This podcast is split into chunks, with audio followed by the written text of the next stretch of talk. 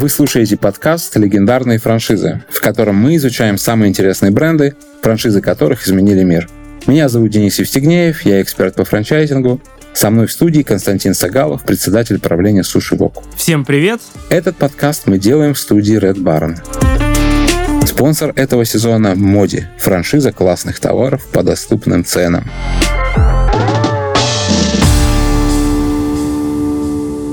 Сегодня мы обсуждаем Baskin Robbins. Большая, известная, мощная франшиза попала нам сегодня в руки, и мы ее будем рассматривать. Но маленький тизер вперед, что так как э, этот бренд очень сильно связан с брендом Dunkin' Donuts, то мы, скажем так, по касательной зацепим и этот бренд тоже. Э, Константин, с чего начнем э, мы рассматривать наш Baskin Robbins. Да, всем привет, привет, Денис. Действительно прикольные бренды, вот даже по-другому их не назвать. Они классные. Мороженое, пончики, э, вкусно, сладко, я очень люблю. Начать я бы предложил, как обычно, с истории, потому что очень здорово, что все бренды, которые мы обсуждаем, имеют свою историю, давнюю историю, неповторимую историю, и Баскин Робинс не исключение. Компания основана в 1945 году. В 1945 году товарищами Баскиным и Робинсом. И в результате слияния их кафе-мороженых в Калифорнии появился всем известный бренд Баскин Робинс. Удивительно, что даже в сегменте, вроде бы таком узком сегменте, как мороженое, существует бренд, появился бренд, который смог пройти через года, вырасти в огромную, просто колоссальную франчайзинговую сеть и при этом сохранить какую-то свою аутентичность, сохранить свою фишку широчайшего разнообразия вкусов.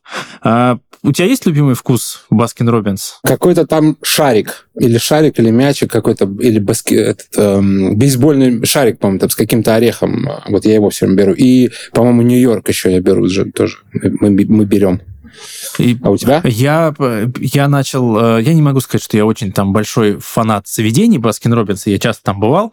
Я начал э, любить это мороженое, когда они вышли в ритейл, и у них появился в России такое мороженое, называлось пралине. Yeah. А, такая бочонок, бочонок мороженого с названием пралине. Мы очень любим в семье эту штуку, и, конечно, сейчас сильно расстроены, что этот вкус пропал из магазинов. Но давай к франшизе. 45-й э, год, открывается первое кафе-мороженица, и вроде бы еще даже франчайзинга как такового, как индустрии, даже в Соединенных Штатах, в Северной Америке еще нет. И тем не менее, а, в 1948 году, то есть буквально через три года после образования, появляется первая а, франшиза, первый магазин, который начинает работать по франшизе. И в 49-м открывается производство. То есть мы по большому счету видим э, модель и этапы становления товарной франшизы. У нас, по-моему, с тобой еще не было в обсуждении примеров товарной франшизы, а Баскин Робинс — это абсолютно четко товарная франшиза, которая показывает, как если мы что-то берем из опыта крупных брендов, то вот как оно получилось у них. Открывается точка, появляется продукт. Продукт, можно сказать, готовится в той или иной степени из-под ножа. Появляется несколько успешных точек, появляется франшиза, и после этого принимается решение строить фабрику, которая обеспечивает все точки, все магазины продуктом. Вот модель, вот схема того, как выходить на товарную франшизу и как ее реализовывать. Я знаю, что не буду называть э, российскую сеть, которая, на мой взгляд, допустила ошибку и пошла немножко по другому пути. Еще не было достаточного количества торговых точек, предполагалась товарная франшиза, и уже пошли в стройку производства. Производство, которое э, выпускало продукции и производственные мощности были гораздо выше, чем потребность сети на тот момент. И, к сожалению, все это схлопнулось. У Баскин Робинс явно получилось все сделать очень органично, сбалансированно, и до сих пор прошло уже огромное количество лет, строится завод, строится фабрика, и Баскин Робинс — это супер успешная товарная франшиза. Ты знаешь какую-нибудь еще товарную франшизу, которую вот можно было бы в еде, в общепите э, подсветить? Я вот даже не найду, наверное, сходу. Я найду это Dunkin' Donuts, потому что они делают как раз так. То есть они, это та же самая схема, то есть они производят на своем центре, они производят эти пончики, потом их развозят по точкам. И тут то же самое, то есть есть большой, большой завод, и они по своим точкам развозят, и при этом они еще смогли сделать, э, как ты правильно заметил, и здорово, что ты вспомнил, что есть еще для FMCG, для ритейла есть э, позиции мороженое, да, Я даже бы, меня не повернулось бы, наверное, язык не повернулся бы назвать ее товарной франшизой сразу, потому что, ну, это очевидно такой фуд-франшиза такая, да, то есть мы как бы такие точки на фудкорте, где ты приходишь, кушаешь мороженое, то есть такой стандартный общепит. Но если задуматься, то на самом деле это, это никакой не общепит, потому что э, эти ребята просто кладут тебе, э, ну, соответственно, в стаканчик или просто в стаканчик пластиковый, либо в вафельный рожок, и все. То есть э, как бы у них, они не готовят это мороженое на месте, поэтому это, ну, абсолютно товарная франшиза. Тут я, тут я полностью согласен, да. Да, и если мы посмотрим на самом деле даже в условия сотрудничества, которое открыто транслирует Баскин Робинс, и то, как франшиза скомпонована, там нет роялти. Это очень важный момент там полностью отсутствует роялти. Причем можно назвать ее в публичной оферте. Ничего не говорится про стоимость закупки и про объем закупки, про контрактование на объемы и на обязательство выкупа продукции. Это надо разбираться уже глубже, непосредственно входя в сделку с Baskin Robbins. То есть есть паушальный взнос, есть какие-то сервисные взносы, инвестиции в строительство точки отдельной или в ремонт фудкорта, а дальше роялти нет, что нас опять же подталкивает к тому, к выводу, что чисто товарная франшиза и головная компания, бренд зарабатывают на продаже мороженого. У меня немножко другие данные, потому что у меня данные, что роялти составляет 5,9%, то есть, то есть это почти 6%. Но мы знаем э, уже с вами за все наши выпуски, мы уже знаем американский рынок франшиз, и тут, может быть, просто очень разные могут быть роялти. То есть, э, поэтому возможно, что это не роялти в чистом виде, а это, возможно, какой-нибудь там, не знаю, ad royalty или там еще что-то. Вот, но у меня данные, что 6%, поэтому тут мы просто, возможно, от страны к стране еще тоже может меняться. Надо проверять, надо проверять, потому что я как раз отталкивался от публичной оферты, которую в России они транслируют, и это тем более интересно а, поглубже разобраться в том, что в себя включает франшиза и условия работы с таким брендом, как Baskin Robbins. Это интересно. Да, но абсолютно точно это отличный способ продавать свой продукт. То есть, если у вас фабрика, вы что-то там на этой фабрике производите, что-то что вкусное, то для того, чтобы создать себе рынок сбыта, создавайте франшизу и продавайте свой продукт через вот эти точки франчайзинговые, а, как это нам показывает делать Baskin Robbins. А, и это на самом деле деле, на самом деле в любом, практически в любом вот этом производстве франчайзинг это отличная возможность для того, чтобы построить э, мощную дистрибуцию. Вот, например, у меня был там недавний кейс э, с кондитерской фабрикой, и как один из путей развития они рассматривали тоже франчайзинг, то есть и фирменные магазины своих конфет. То есть франшиза магазина конфет. Соответственно, у них есть вариант продавать это, отгружать просто там оптом свои конфеты, есть вариант самим, э, самим ходить там в разные магазины, поставлять в сети, а есть такой еще дополнительный путь, это построить свою франшизу, продать франшизу и построить франчайзинговые магазины. Вот, отличное решение, как мне кажется, бизнесовое. Коль скоро мы пытаемся найти и подсмотреть у крупных франчайзинговых брендов мировых что-то интересное, что можно использовать нам в работе и начинающим франчайзерам, и франчайзи на что обращать внимание. Данкин, Баскин Робинс, прошу прощения, здесь, конечно, есть на что обратить внимание. И я здесь хочу сказать про клиентский сервис и про интересные фишки, которые первым придумал Баскин Робинс в своей работе. Казалось бы, что такое клиентский сервис вот в его идеальном виде. Это то, чего не ожидает твой гость от твоего сервиса. Как только ты предвосхищаешь или наоборот превосходишь ожидания своего гостя, ты даешь крутой клиентский сервис. Что сделал Баскин Робинс первым в мире? Он придумал давать пластиковую ложечку и на этой пластиковой ложечке давать своим клиентам пробовать столько вкусов, сколько они захотят. Ну, казалось бы, Что может быть проще? И сейчас мы, в общем, сталкиваемся с этим везде. Я не знаю, на каком-нибудь э, хорошем рынке продуктовом можно легко попробовать достаточно много еды и уйти сытым.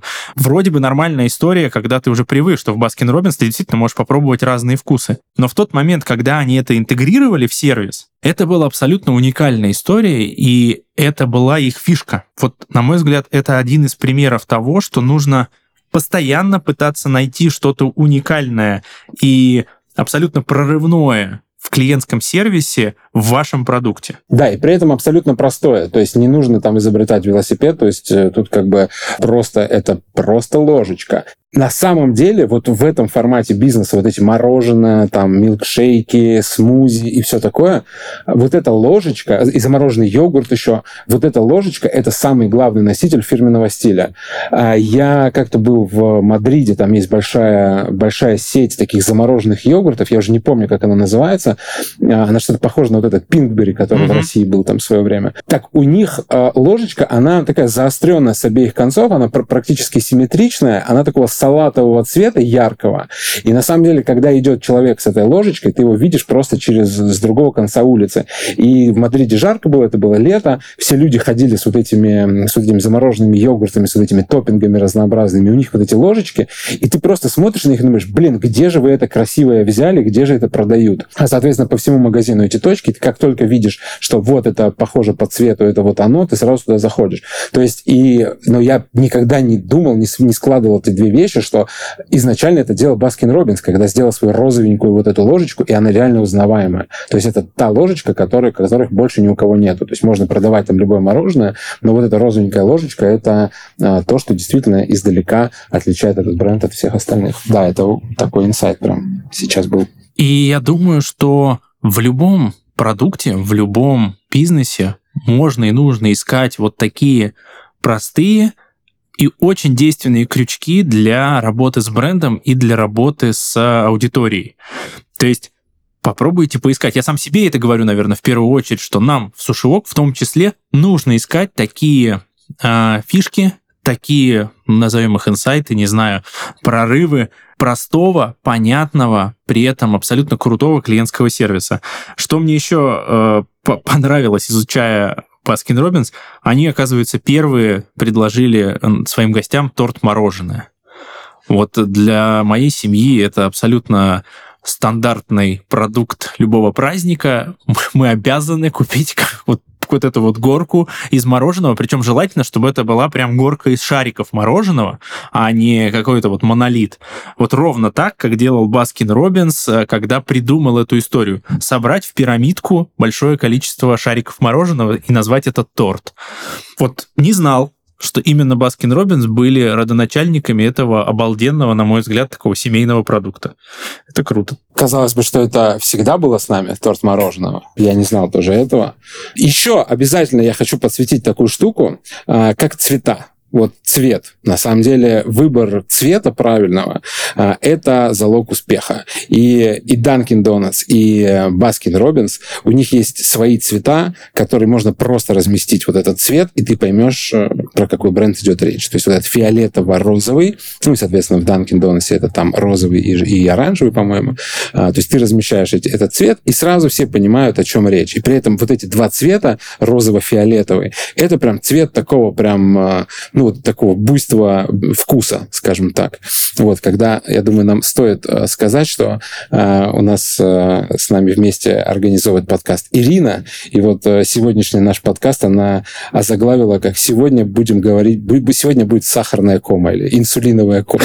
Так вот, когда ты видишь э, вот этот э, розово-фиолетовый цвет, ты, у тебя на самом деле появляется именно это слово, у меня появляется именно слово в голове «сахарная кома». То есть я сейчас возьму огромное вот это ведро, сяду под сериал и буду есть его, и никто не сможет меня, мне заставить этого не делать. Вот, поэтому выбор цвета, я считаю, что это, что это очень важно. Безусловно. Э, я хочу нас чуть-чуть от продукта, от э, стиля, от внешнего вида бренда э, немножечко сдвинуть вот в один факт, который для меня как для человека, который занимается непосредственно франчайзингом и продает франшизу и строит вообще франчайзинговую сеть. Один супер интересный факт, я тоже не знал, что это впервые, или не впервые, но родоначальниками, скорее всего, одними из были Baskin Robbins.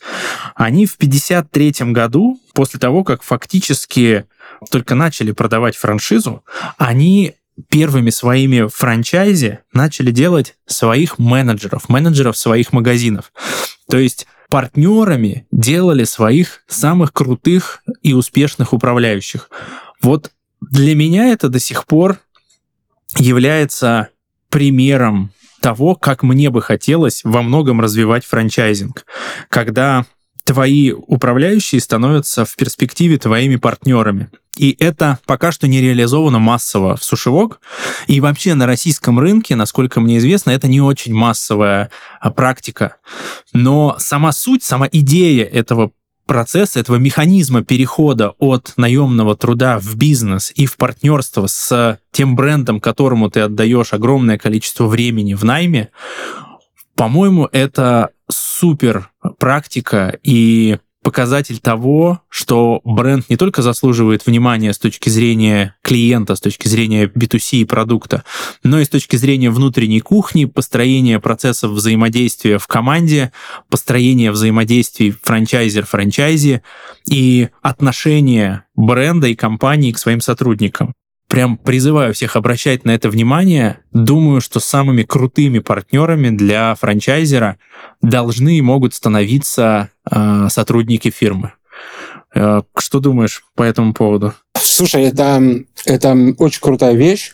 Я к ней подходил один раз в своем проекте, там была школа танцев, и там у нас была такая история, что мы хотим сделать э, ну, такой путь развития, скажем так, нашего, нашего потребителя, то есть от потребителя до тренера, условно. То есть мы тебя берем, когда ты только хочешь научиться танцевать, мы тебя подводим к победе в всевозможных конкурсах там, и так далее, и потом ты становишься тренером и уже преподаешь.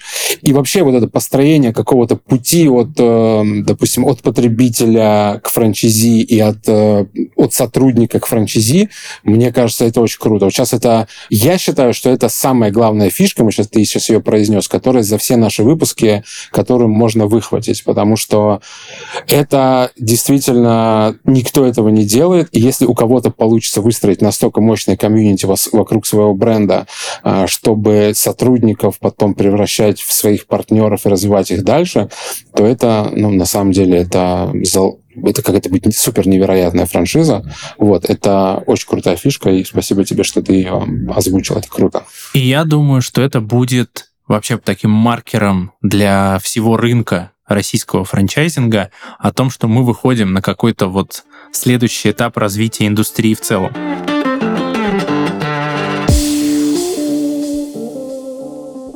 В эфире рубрика «Платиновые правила бизнеса». В ней мы узнаем, как сделать свой бизнес платиновым и порвать всех конкурентов на рынке. А сегодня у нас в гостях Илон Маск, американский предприниматель, успешный твиттер, извините, X-блогер и человек, который очень серьезно подошел к бестселлеру Джона Грея. Как тебе так, Илон? Будешь еще кусочек? Очень вкусно. Теперь задумался о том, чтобы выкупить права на его производство. Вообще все. Отличная идея, Илон. А теперь давай поговорим о твоих текущих бизнес-проектах. Ну, в бизнесе это работает точно так же. Например, мне очень нравится Твиттер. Ну, я его взял, купил. Как тебе такое, Джефф Безос? Так выходит, успех в том, чтобы просто купить дело, которое тебе нравится? Ты не уловила фишку. Главное заниматься тем, что тебя зажигает. Твиттер, электромобили, освоение Марса. А чтобы все получилось, важно собрать вокруг себя команду единомышленников. Как франшиза? Да, да, отличное сравнение. Я вообще обожаю франчайзинг. Это одна из лучших бизнес-моделей на сегодняшний день. Любопытно. А в какие франшизы, по твоему мнению, стоит вкладываться? Разумеется, в те, что нравятся людям. Любой бизнес – это ведь не только про деньги, это про эмоции. Вкладывайтесь туда, где есть настоящие человеческие эмоции. Один из таких брендов – Моди – Франшиза классных товаров для детей и взрослых. Я люблю окружать себя интересными и функциональными вещами, которые удобно использовать каждый день. Кстати, в моде есть удобные подставки для смартфонов. С такими скроллить ленту или вести свой блог еще удобней. Если хотите открыть компанию с отлаженной бизнес-моделью, приглядитесь к этим ребятам. А это интересно, Илон. Да, почти как слетать на Марс. Команда Моди уже помогла открыть более 120 магазинов в разных регионах России. 20 из них в этом году. Магазины привлекают высокий трафик за счет активного медийного продвижения и качественных товаров, которые интересны людям. В сети соблюдаются единые стандарты сервиса, ассортимента и мерчендайзинга. Готовый бизнес с поддержкой профессиональной команды при низких вложениях и сроке окупаемости до 18 месяцев. Дарить впечатление лучше вместе с MODI. Узнать о франшизе можно по ссылке в описании этого выпуска. Вау, кажется, об этом обязательно нужно написать в свой блог. У нас в гостях был Илон Маск, человек, который обожает франшизы. Увидимся на следующей неделе. Так, вернемся к Baskin Robbins и к тому, что на самом деле в России, а, в отличие от многих брендов, Baskin Robbins а, достаточно не то что даже уверенно заняли рынок, но при этом явно делали ставку на этот рынок и на Россию как на некий центр региона. Почему об этом говорю? В 96 году в Москве была открыта крупнейшая в Европе на тот момент а, фабрика по производству сливочного мороженого премиум-класса. То есть как раз вот этот завод, фактически производящий Baskin Robbins, он работал на СНГ и страны Балтии, мы уже сказали с тобой, что это товарная франшиза. Откуда-то нужно ехать по этой продукции. И именно у нас, именно в Москве построили этот самый завод, который работал все это время, который продолжает работать сейчас. Я думаю, тут вполне логично перейти а, к тому, а что же сейчас с брендом Baskin Robbins, во что он превращается, учитывая, что фабрика осталась, и производить мороженое из российского сырья она, не останавливаясь, продолжает. А, давай расскажем, что с брендом. А, ну, он так, так же, как и многие, о которых мы говорили, он оставил цвет, поменял, поменял название, и, в принципе, никто, по-моему, особо не заметил то, то, что поменялась вывеска, и продолжит сюда ходить и любить этот продукт. Я, я это вижу так. Нет? Безусловно, они теперь будут называться PR and Ice, то есть такой бренд Ice. По большому счету, вполне узнаваемая стилистика, вполне узнаваемая даже нейминг. Товарную марку такую уже зарегистрировали. И поэтому здесь, я думаю, нашим клиентам, нашим а, слушателям можно не опасаться того, что мороженое Baskin Robbins пропадет и из прилавков, и из э, сетевого э, ритейла или из общепита, продолжит э, радовать нас своим вкусом, только под другим неймингом. Ты уже упомянул о том, что сегодняшний подкаст, сегодняшняя история у нас не только про Baskin Robbins. Мы как-то немножко обошли пока стороной Dunkin' Donuts. А почему мы говорим о них вместе? Потому что с 94 года Dunkin' Donuts и Baskin Robbins входят в один холдинг, управляются одной штаб-квартирой, и поэтому сейчас предлагаю уделить время прекрасному бренду, который может быть не настолько популярен, как Baskin Robbins в России, Dunkin' Donuts. Давай начну кратенько очень с того, откуда бренд, что за история, и обсудим, где он сейчас. Итак, естественно, других у нас нет. Бренд с историей. Супер э, история, давнишняя. И первый ресторан по продаже пончиков появился в штате Массачусетс аж в 1948 году. То есть опять видим становление бренда прошло через многие года. А франшизу они начали продавать тоже очень рано, практически сразу же после того, как открыли одно из первых своих заведений. А, в 1955 году франшиза уже вовсю продавалась под э, брендом Dunkin' Donuts. После этого было активное развитие, были различные вариации меню, и ближе к 90-м годам уже сформировалась привычная модель работы Dunkin' Donuts, та, которую мы знаем сейчас, которая, в свою очередь, в 1994 году слилась в едином холдинге с Baskin Robbins и еще несколькими другими брендами. Я буквально один тезис хочу подсветить про Dunkin' Donuts, который мне как-то вот очень показался важным с точки зрения формирования сетевого общепита и франчайзинга. Когда у бренда было не более 20 торговых точек, и они активно развивались, в каждом из заведений было практически самостоятельное свое меню. Они практически никак не сочетались, и каждый делал все, что хочет. И в последующие годы, когда происходило развитие, и уже началась продаваться франшиза, только тогда меню и формат магазинов были стандартизированы и были введены регламентные правила работы сети и стандартное меню. То есть, смотрите, вот ранним крупным сегодня франчайзинговым брендам нужно было пройти десятилетие развития, прежде чем они понимали необходимость и важность стандартизации процессов, меню, сервиса и стандартов. Только тогда они смогли сделать скачок, смогли сделать шаг на новый уровень и развить свой бренд. А, мы с вами имеем этот опыт, и поэтому, когда мы строим наши франшизы, когда кто-то задумывается о том, чтобы масштабироваться по франчайзингу, не забывайте о том, что в сути франчайзинга и сетевого развития лежат стандарт, стандарт и еще раз стандарт. Это важно, об этом нам в том числе рассказывает крупнейший в мире сейчас производитель пончиков Dunkin' Donuts. Вот о чем очень хотел рассказать.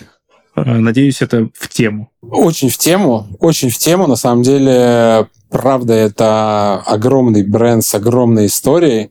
А, я узнал о существовании Dunkin' Donuts э, из э, мультфильма «Симпсоны», потому что я в детстве его смотрел, и там вот эти были пончики. Понятно, что они их там, по-моему, не называли Dunkin' Donuts, но по цвету было понятно, что они имеют э, в виду именно их, с этой шоколадной крошкой, по-моему, в основном там Гомер поедал. Поэтому, когда я в Москве увидел эту, эту пончиковую, то я, естественно, побежал туда и все сразу купил купил и съел.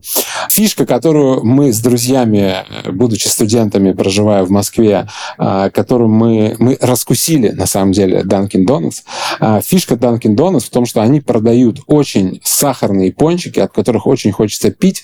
Они их продают очень дешево. На тот момент это было там что-то 20 рублей, 15 рублей они стоили, по-моему, что-то такое. И они продают очень дорогие напитки.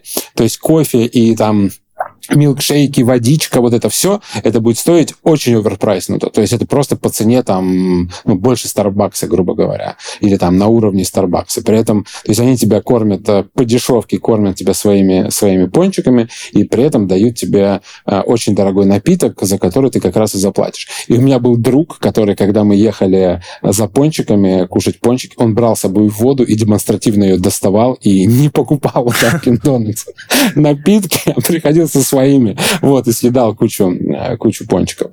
А, также мне э, кажется, что это очень крутая находка и вообще супер решение, это вот эти большие коробки э, с пончиками, то есть э, вот эта вот э, история с э, коробкой на компанию, то есть продавать тебе сразу там 12 или сколько их там э, внутри этой коробки, вот, то есть это прям такой такое явление прям, да, то есть один-два пончика это одно дело, а когда у тебя их покупают коробками, а, это уже, а, уже совсем другое. Поэтому, если говорить, опять же, про фишки, которые мы можем с собой, с собой взять и которые мы можем передать, это, во-первых, создавать такой продукт, который станет, ну, как бы таким явлением культурным, да, как мы говорим про Симпсоны там и так далее. Вот. И, опять же, все время находить так же, как и с, мы говорили про Baskin Robbins, находить все время вот эти фишки, которые которые помогут, э, ну, скажем так, слово, кайфануть твоим клиентам при потреблении твоего продукта. Ну и как бы без хитростей продаж тоже у них не обошлось. А, я бы хотел пообсуждать э, такую вещь. А, почему Dunkin' Donuts в России постепенно скукоживается. То есть вот эта сеть, она постепенно становится все меньше и меньше и меньше. Сначала была на Арбате точка, а, ее сейчас, по-моему, уже нету. То есть и они исчезают постепенно. И я как-то пересекался с брендом, и каждый раз, когда вот говорят про Dunkin' Donuts, все время там вот какое-то решение каких-то проблем все время. Вот. А с чем это связано? То есть, во-первых, не ошибаюсь ли я, когда говорю, что, что у них проблемы вообще. Вот. И второе, что с чем это ну, связано, вот это вот э, снижение снижение количества точек, как ты думаешь? Ну, сложно сказать. Они дважды заходили в Россию. Первый раз они зашли в 96 году и в 99 году прекратили деятельность. Новый заход был как раз с кофейни на Новом Арбате в 2010 И после этого они уже пошли и такую начали попытку экспансии с точки зрения франчайзинга. А, ты сказал про то, что модель приобретений, модель вообще предполагала не очень дорогие пончики и достаточно дорогой кофе. Что интересно, вот для меня донатс и вообще вот название пончик и донатс и вот Dunkin' Donuts это абсолютно ассоциация с пончиком, а что делает бренд сегодня? Бренд сегодня меняет вектор на практически на кофе, то есть, убирая вообще из названия Donuts, компания сейчас э, позиционирует себя как Dunkin', уже меняются вывески, и они открыто говорят, что мы сделали фокус на продажу кофе и на конкуренцию со Starbucks. Почему не стреляет или не так активно стреляет в России этот бренд с пончиками и кофе по сравнению с Западом? Мне кажется, все-таки это достаточно дорого. А, и Starbucks, который тоже находится они находятся в одном, на самом деле, ценовом сегменте. Starbucks тоже стреляет э, только в крупных городах. На самом деле, это сложно тиражируемая франшиза регионально по России, потому что, ну, то есть э, платить за кофе те деньги, которые просят Starbucks и Dunkin', ну, достаточно э, сложно в России. Поэтому, мне кажется, здесь сегмент, в котором работают эти бренды, он для России массовым в ближайшее время не станет, и именно поэтому они есть только в миллионниках, только в каких-то крупных ТЦ.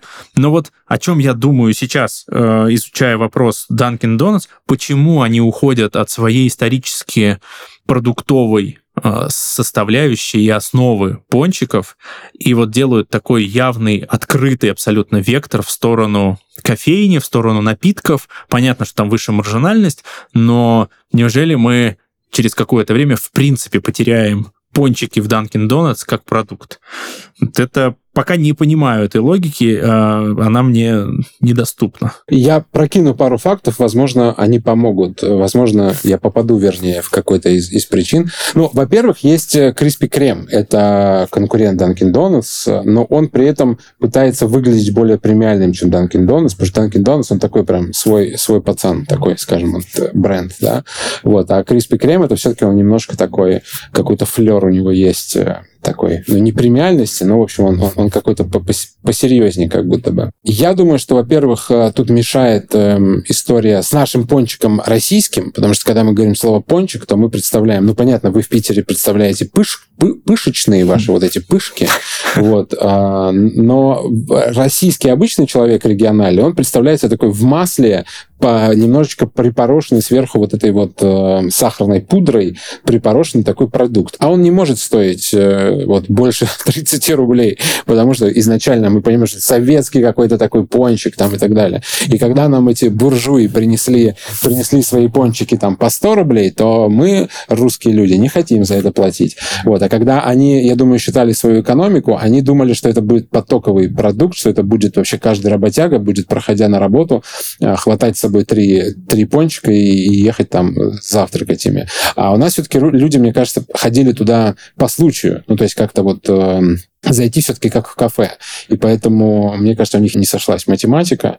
Вот, и они решили, а будем-ка мы продавать кофе, потому что люди как раз-таки русские, вот, кофе они любят, вот сейчас кофе мы им и будем продавать. Вот, мне эта картина так видится. Да, может быть, может быть, потому что, опять же, когда мы там когда-то с тобой обсуждали, откуда появились в России коробочки ВОК, и вот эта найденная история из американских фильмов 90-х, когда они едят, постоянно идут по Нью-Йорку и что-то едят из коробки.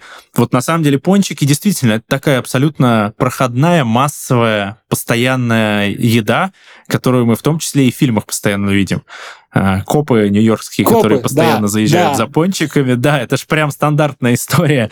Вот. И действительно, для них, наверное, это такой вот простой, просто на бегу э, приобретаемый продукт, а у нас, согласен, абсолютно тот форм-фактор э, Dunkin' Donuts, который заходил в Россию в том ценовом сегменте, он, конечно, был ну, не то, что не среднедоступным, он прям был э, в таком уверенно среднем сегменте, и, конечно, массовым ему стать было сложно.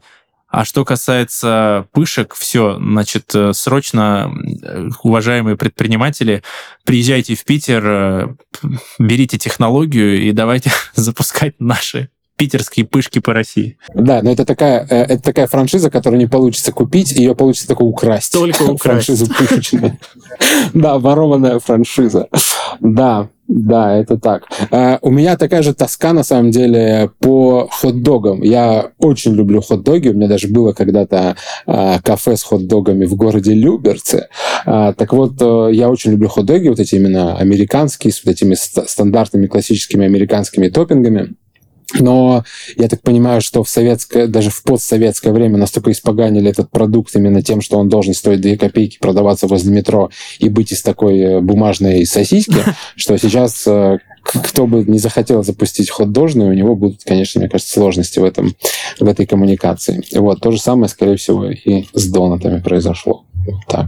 На самом деле, мне кажется, что мы, может быть, конечно, немножко по верхам, но пробежались и по Dunkin' Donuts, и по Baskin Robbins. Подводя какой-то итог, э, хочется сказать, что на мой взгляд, меня как потребителю очень радует, что вкусное мороженое, а Baskin Robbins для меня это вкусное мороженое, оно остается на рынке, э, мы его можем купить, и, в общем, все в порядке. Что касается Dunkin' Donuts, опять же, как потребителю, для меня не сильно проблемно, и я какой-то стресс не испытываю от того, что бренд не очень сильно закрепился в России, потому что сейчас есть достаточно большое представительство no-name пончиковых, которые ну, закрывают рынок по этому продукту и при этом дают достаточно хорошее такое а, домашнее а, ламповое а, качество и сервис. Поэтому по обоим брендам а, ставлю твердую пятерку, и, в общем, с таким хорошим настроением можем закрывать тему Dunkin' Donuts и Baskin Robbins. Да, у нас такой получился довольно сладкий получился выпуск такой, довольно сладкий, веселый, э, такой же, как, э, как эти бренды. Я тебе напоследок только тебе такой вопрос э, задам. Сколько вкусов Baskin Robbins, ты знаешь? Подожди, давай, это по вопрос с подвохом. Их было 30, был 31, но Нет. сейчас их более тысячи, насколько я понимаю, а то и двух. Я даже Подожди, не знаю, сколько тысяч. Ну вот я знаю, что он был 30, 31 на каждый день, на каждый день месяца, чтобы можно было пробовать по одному вкусу в месяц. Вот такая у меня информация. Ну, не знаю, если их тысяча, то... Да-да-да, они значит, создали их э, уже. на каждый день года теперь, на каждый день года теперь. А, отличный выпуск. Спасибо огромное всех, кто нас слушал. А, супер бренды, супер слушатели. Всем добра, удачи. А, до новых встреч. Пока-пока. Пока. -пока. Пока.